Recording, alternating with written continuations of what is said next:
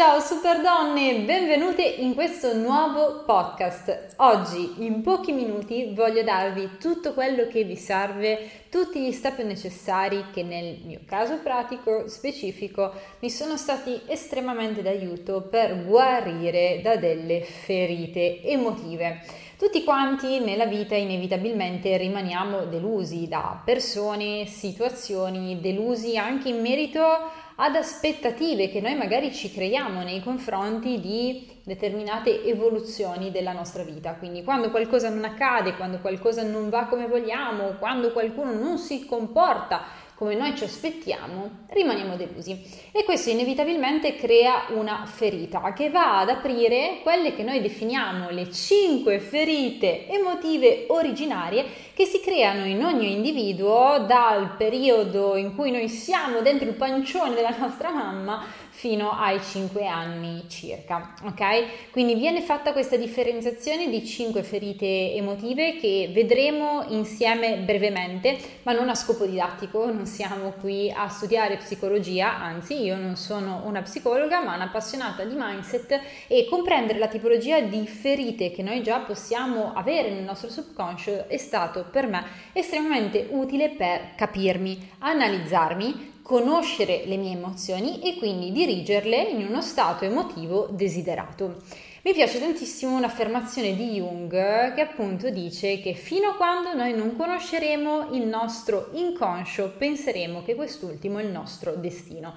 È una frase secondo me bellissima, in quanto tantissime persone con uno stile di vita che ehm, non è necessariamente focalizzato sull'introspezione pensano che la propria vita sia un po' fatta di dogmi prefissati, no? situazioni prefissate, sfortune prefissate e quindi con questa scusa di prendere tutto quello che ci accade in senso negativo, pensare che noi siamo inadatti al mondo, rischiano di non conoscersi mai e quindi pensare di essere destinati a una vita fatta di amicizie insoddisfacenti, continue delusioni, continue ferite. Lasciatemi dire una cosa, nessuna ferita viene mai provocata dall'esterno, sono solo situazioni, persone, fra, persone frasi che vanno a riaprire qualcosa che abbiamo già dentro di noi. Nessuno ci fa arrabbiare, siamo noi che abbiamo già la rabbia dentro di noi che viene appunto sollecitata da una parola che dal punto di vista emotivo, dal punto di vista di una ferita, magari ci può toccare perché per il nostro passato, per il nostro vissuto, magari potrebbe essere qualcosa di particolarmente doloroso. Quindi gli aspetti delle ferite ci aiutano a capire quali sono le maschere che noi indossiamo durante la quotidianità per difenderci da qualcosa che ci fa paura. Perché quest'ultima cosa in passato, anche quando non eravamo consapevoli, ci ha toccato, ci ha ferito. Ok? Quindi questo è molto importante. Andiamo a vedere le cinque diverse tipologie di ferite. La prima tipologia di ferita è quella del rifiuto e credo che sia molto comune quella del rifiuto, ovvero la paura di non essere all'altezza. Questa io l'ho avuta tantissimo nella mia vita, non perché mi mancassero delle persone intorno che riconoscessero il mio valore, ma perché sostanzialmente dentro di me me la portavo e quindi questo vuole esaltare un altro fattore, ragazze. Guardate il mio caso, io avevo questo tipo di ferita. Intorno a me avevo una famiglia meravigliosa che mi continuava a dire quanto io fossi brava, quanto io fossi importante per loro, ma io me la continuavo a portare. Questo perché l'esterno non influenza l'interno. Tutto quello che noi abbiamo dentro di noi va risolto da noi. Come una persona esterna non inquina il nostro mondo interno, una persona esterna non può risolverlo. Quindi questo è proprio una chiamata all'azione, ragazze, perché l'unica ancora di salvezza siete voi. Ricordatevelo sempre. Quindi la prima ferita legata al rifiuto è proprio quella che ci porta in più situazioni a pensare di non essere all'altezza, quindi magari non superare un colloquio di lavoro e dire ecco, vedi, non sono brava abbastanza, oppure fare due settimane di percorso di fitness, non perdere il quantitativo di chili prefissato da noi e dirci ah vedi, io non sono capace. Questo vuol dire ferita da rifiuto e dopo li analizzeremo con una chiave un po' più dinamica che ci porta alla risoluzione. Seconda ferita è quella dell'abbandono. La ferita dell'abbandono è quella di cui soffrono tutte le persone che hanno paura di fare le cose da sole, ok? Quindi tutte quelle persone che non pensano mai di essere all'altezza di situazioni hanno sempre bisogno di qualcuno su cui appoggiarsi, non sono indipendenti né dal punto di vista fisico che emotivo. Quindi tutte quelle persone che gravano la propria psiche sugli altri. Quindi anche questo è estremamente comune e um, la ferita da rifiuto e la ferita d'abbandono sono tendenzialmente molto simili, ok? Non dico che sono una conseguenziale all'altra, ma quasi, quindi molto spesso chi soffre di ferita d'abbandono soffre anche di ferita da rifiuto e in linea di massima possiamo soffrire anche di tutte quante e cinque le ferite e non c'è un caso più grave, un caso meno grave, semplicemente sono ferite che noi abbiamo in misura in cui le conosciamo riusciamo ad esserne padroni. Terza ferita, la ferita dell'umiliazione. E la ferita dell'umiliazione è la ferita che ci porta a sentirci sempre lo zerbino degli altri. Quindi tutte quelle persone che dicono ma come io ho dato tutta me stessa per quella persona e quella persona non riconosce quello che io ho fatto. Molte volte non necessariamente quando la persona non riconosce quello che noi abbiamo fatto, ma magari quando quella persona non si comporta come noi ci immagineremmo o vorremmo che si comportasse. Ok? Ehm, questo è un ragionamento molto importante, quindi sono tutte quelle persone che vedono anche quando non c'è l'umiliazione, ovvero non gradimento completo di quello che loro fanno anche quando si prodigano al 100% per gli altri, ok? Quindi questa è la terza tipologia di ferita. Quarta tipologia di ferita è quella del tradimento, quindi tutte quelle persone che hanno eternamente paura di essere fregate, tutte quelle persone che non riescono a riporre la fiducia in nessuno, neanche quando magari è una persona vicina che conoscono da tempo, quindi tutte quelle persone che pensano sempre al worst case scenario, quindi il caso peggiore, tutte le cose più brutte che possono accadere, fatte dalle persone a loro vicine, quindi una sostanziale incapacità di fidarsi, appoggiarsi agli altri. Per certi versi, ragazze, potrebbe essere vista come una situazione opposta rispetto all'abbandono, quindi se chi soffre di ferita d'abbandono tende a dipendere molto dagli altri, la ferita del tradimento è una persona che eh, pensa di essere sempre fregato dagli altri. Possono esserci entrambe, perché io posso benissimo aver bisogno degli altri ma non fidarmi, però eh, sono in contrasto appunto per questa visione di bisogno dell'altro ma non mi fido dell'altro, ok, per quanto riguarda il tradimento. Ultima tipologia di ferita è quella da ingiustizia e ehm, questa tipologia di ferita ricade in tutte quelle personalità che hanno un'idea molto chiara, molto limpida di che cosa è giusto e di che cosa non è giusto. Quindi mh, mm, sapete tutte quelle persone che ehm, un po' si mettono in mezzo di fronte a qualsiasi disputa, tutte quelle persone che fanno valere i loro diritti e che quando vedono che un diritto è violato non riescono mai a stare zitte, devono sempre dichiarare il proprio spazio nel mondo. Ok, quindi queste sono, uh, voi mi direte personalità? No. Ok, quindi facciamo un chiarimento importante. Non sono personalità, sono emozioni che noi possiamo provare di fronte a determinati trigger, quindi grilletti e quindi strumenti che nella nostra vita ci portano ad esaltarle, ma eh, ci sono dei metodi, ovvero Quattro step che ho preparato per voi ragazze che ci aiutano a eliminare queste ferite emotive. Voi mi direte Alice, ma la ferita emotiva un po' caratterizza quello che è il nostro carattere, il nostro modo di fare, perché dovremmo annientarla? Allora, la ferita va riconosciuta, non va annientata, ok?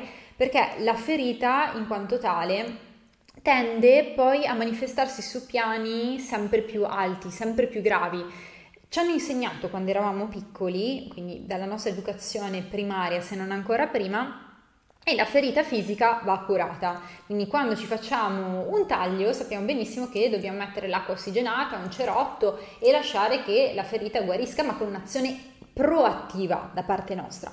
Invece tutta quella che è ferita emotiva, quindi un dispiacere, una situazione che non ci fa sentire bene, ci hanno insegnato un po' a nasconderla, no? a nascondere un po' i mostri sotto il nostro letto piuttosto che eh, far finta di nulla. Ci viene detto scaccia un po' i pensieri, fai qualcosa che non ti faccia pensare.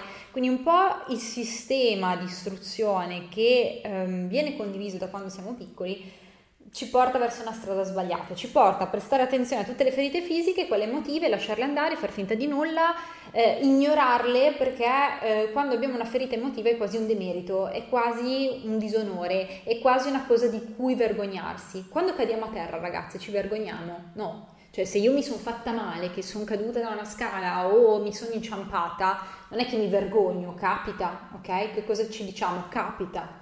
Ma invece se io ho una caduta emotiva e eh, passo un pomeriggio a piangere o piango davanti a una persona, quello è un disonore. Questo è proprio perché è un sostrato culturale, quindi ci tengo che in questo podcast riusciate a capire con occhio più oggettivo quanto sia sbagliato giudicare una ferita emotiva, una caduta emotiva, perché è allo stesso livello di una caduta fisica ok? Quindi aprirsi, riconoscerle è il primo vero passo di guarigione, ok? Essere consapevoli di quello che è successo. È come dire, mi faccio un taglio, faccio finta che non sia successo nulla, continuo a non curarlo, la ferita si infetta. E se la ferita si infetta, si rischia di presentare una situazione su gravi livelli e eh, su situazioni che poi portano a una difficoltà nella risoluzione. Ok? Quindi questo vi rende più chiaro le, com'è la situazione delle, delle ferite. Quindi il primissimo step che a me è servito tantissimo in passato è stato proprio quello di riconoscere la ferita e distinguermi dall'emozione. Quindi se inizialmente l'Alice del passato um, si vergognava di provare ansia, di provare paura, che è assolutamente umano. Noi siamo esseri emozionali e quindi qualsiasi tipologia di emozione che sia rabbia, frustrazione, invidia, gelosia, felicità, eh, tristezza, passano attraverso il corpo di ogni singola persona. Non dobbiamo prenderci in giro. Tutti di noi possiamo provare rabbia, tutti quanti noi possiamo provare rancore, tutti quanti noi possiamo provare tristezza, tutti quanti noi possiamo provare ansia. Ma cos'è che è sbagliato di queste emozioni? Trattenerle, giudicarle a tal punto da identificarci con quelle emozioni. Quindi quando io mi arrabbio, non è Alice che è arrabbiata, io provo la rabbia, un sentimento che arriva e se ne va. Quando io invece trattengo un'emozione è quando poi quest'ultima inizia a diventare putrefatta dentro il mio corpo. Vi faccio una differenza, ok? Eh, c'è una differenza sostanziale tra dolore e sofferenza. Il dolore lo proviamo tutti quanti, ok?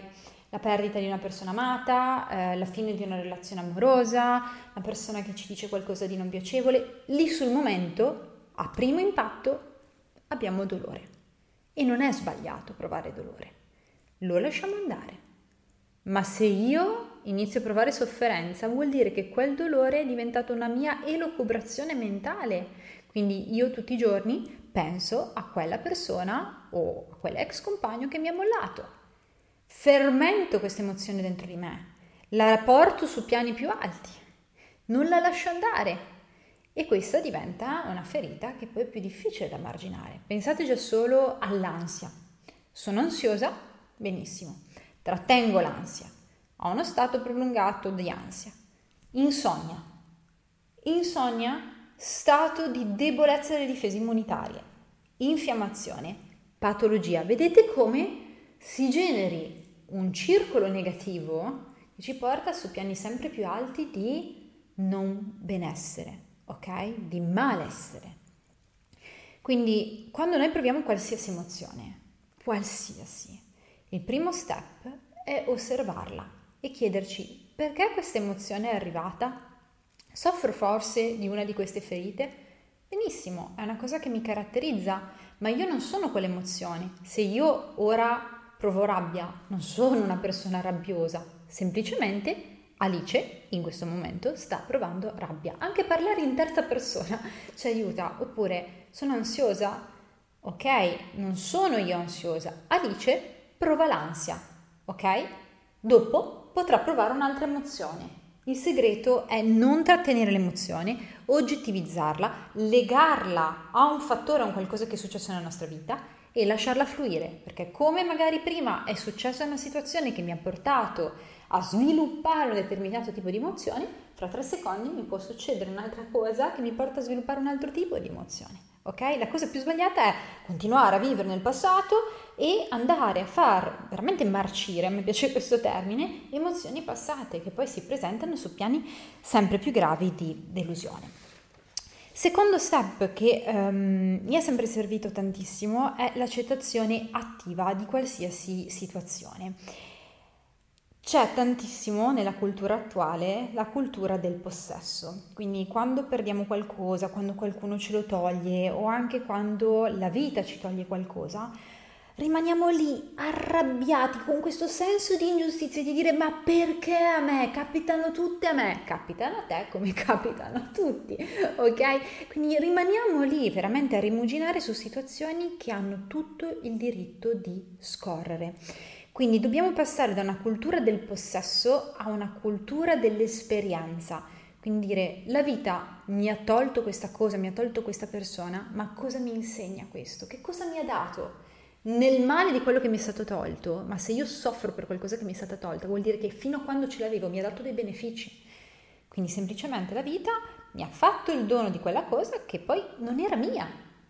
È passeggera come qualsiasi cosa nella vita, come le emozioni, come gli stati emotivi, come il nostro fisico, come qualsiasi cosa della natura. Ok? Quindi in misura in cui non abbiamo la cultura del possesso, eh, ma quella persona, quella situazione, quel sentimento, e lasciamo fluire tutto con una cultura indirizzata all'esperienza e quello che ci dà dal punto di vista formativo ogni cosa che proviamo, riusciremo a vivere su un piano più alto. Quindi questa è un'altra cosa che mi è servita tantissimo perché molte volte mi accadeva qualcosa e dicevo ma perché a me? Cosa mi puoi insegnare? E um, me l'ha insegnato tantissimo, ne abbiamo parlato nei vecchi podcast, il mio ricorrente problema di pericardite che negli ultimi due anni mi ha portato per tre volte a stare fermo, quindi non fare attività fisica, prendere farmaci pesanti che mi hanno fatta gonfiare, non mi hanno fatta sentire bene con me stessa. E l'Alice passata, quindi l'Alice insicura che in passato aveva indossato il gesso, che si arrabbiava un po' con la vita per questo, si sarebbe messa lì, ed è quello che mi è accaduto la prima volta con la pericardite, e eh, arrabbiata con la vita continuavo a rifiutare di avere quel tipo di situazioni, rifiutare di avere quel tipo di verità. Ma cos'è che ha fatto Alice che l'ha portata alla vera guarigione? È stata accettare questa situazione, quindi mi è stato tolto in questo momento parte della mia salute, per cosa insegnarmi? E ho capito che proprio in questo capitolo di maggiore sedentarietà, meno movimento, attività fisica diversa, variazione o non variazione del mio corpo, ho visto realmente uno spazio di opportunità di crescita interiore incredibile. Okay, quindi qualsiasi esperienza passata mi ha insegnato tantissimo e dal momento in cui io, io ho iniziato in passato ad applicare queste regole mi sono servite tantissimo, poi mi hanno portato alla guarigione e il reset della situazione, quindi tutto è tornato come prima. Terzo e penultimo step, l'alchimia. Ne abbiamo parlato tantissimo per quanto riguarda i miei podcast dedicati alla legge dell'attrazione. E l'alchimia cosa significa? Imparare col tempo a conoscerci talmente bene, conoscere talmente bene le nostre emozioni anche negative per capire come possono essere trasmutate in qualcosa di positivo. Vi faccio un esempio concreto. Nel mio caso specifico, um, la rabbia è la più grande forma di benzina carburante della mia azione forte e feroce. Quindi, per esempio, vi faccio sempre lo stesso esempio, ma non per manie di protagonismo, ma perché ci sono io qui a parlare, ma eh, conoscessi un caso specifico, potessi condividerlo, farei anche altri esempi. Esempio, quindi, periodo di pericardite, prima gara di corsa, io avevo talmente tanta rabbia dentro per il periodo di infermità che ho dovuto attraversare che la prima gara di corsa l'ho vinta anche se non ero preparata per farla, ma perché ho trasmutato la rabbia in energia, voglia di rivincita. Oppure um, il compagno ci lascia, non ci apprezza, al posto di rimuginare su una ferita d'abbandono, il più grande segreto è quello di trasformare questa ferita magari in una presa di consapevolezza di quanto sia importante di pensare a noi stesse, quanto sia importante investire in noi stesse. Ed è da lì che trasmutando magari un abbandono in una forma di energia più alta riusciamo a migliorarci, ok? Il terzo è l'alchimia e di fronte a ogni ferita domandarci come posso trasformarla in qualcosa di positivo per la mia vita che mi porti a un utile. Quindi già solo fare questo tipo di distinzione, non rimanere lì a rimuginare, vivere nel passato, realmente creerà grandissime differenze. E infine, ultimo consiglio, ci focalizziamo per tutta quanta la nostra esistenza ad eliminare la sofferenza, quindi continuamente pensiamo a come non provare dolore, ma in pochi realmente pensano come essere felici. Quindi al posto di cercare di scappare dal dolore, iniziamo a sintonizzarci solo sulla felicità. Non temiamo il dolore, lasciamolo scorrere, focalizziamoci su che cosa ci fa sentire vivi, vivere di una missione, avere una mission, avere una visione. A me quello che mi ha salvato tantissimo nella mia vita è vivere della mia passione, ok? E voi mi direte, Alice, ma per me non è possibile, faccio ormai un lavoro da anni che non mi piace. Nessuno ha scritto, nessuno ha giurato di dover fare qualcosa che non ama. Qualsiasi cosa che noi decidiamo di vivere, qualsiasi cosa che noi decidiamo di non cambiare, è una nostra scelta e talvolta anche una nostra condanna. Vale la pena rischiare, vale la pena cambiare e riuscire ad avere il coraggio di allontanare tutto quello che ci fa soffrire e rincorrere quello che ci fa sentire tremendamente vive. Quindi questo ragazze è il mio ultimo consiglio dedicato alle ferite emotive. Fatemi sapere se vi è piaciuto come argomento, naturalmente ultra sintetizzato, ma credo che siano informazioni sufficienti e importanti per iniziare già ad instaurare un importante cambiamento nella vostra vita. Io ragazze vi ringrazio per essere state qui con me e vi aspetto al prossimo podcast. Ciao super donne, a prestissimo!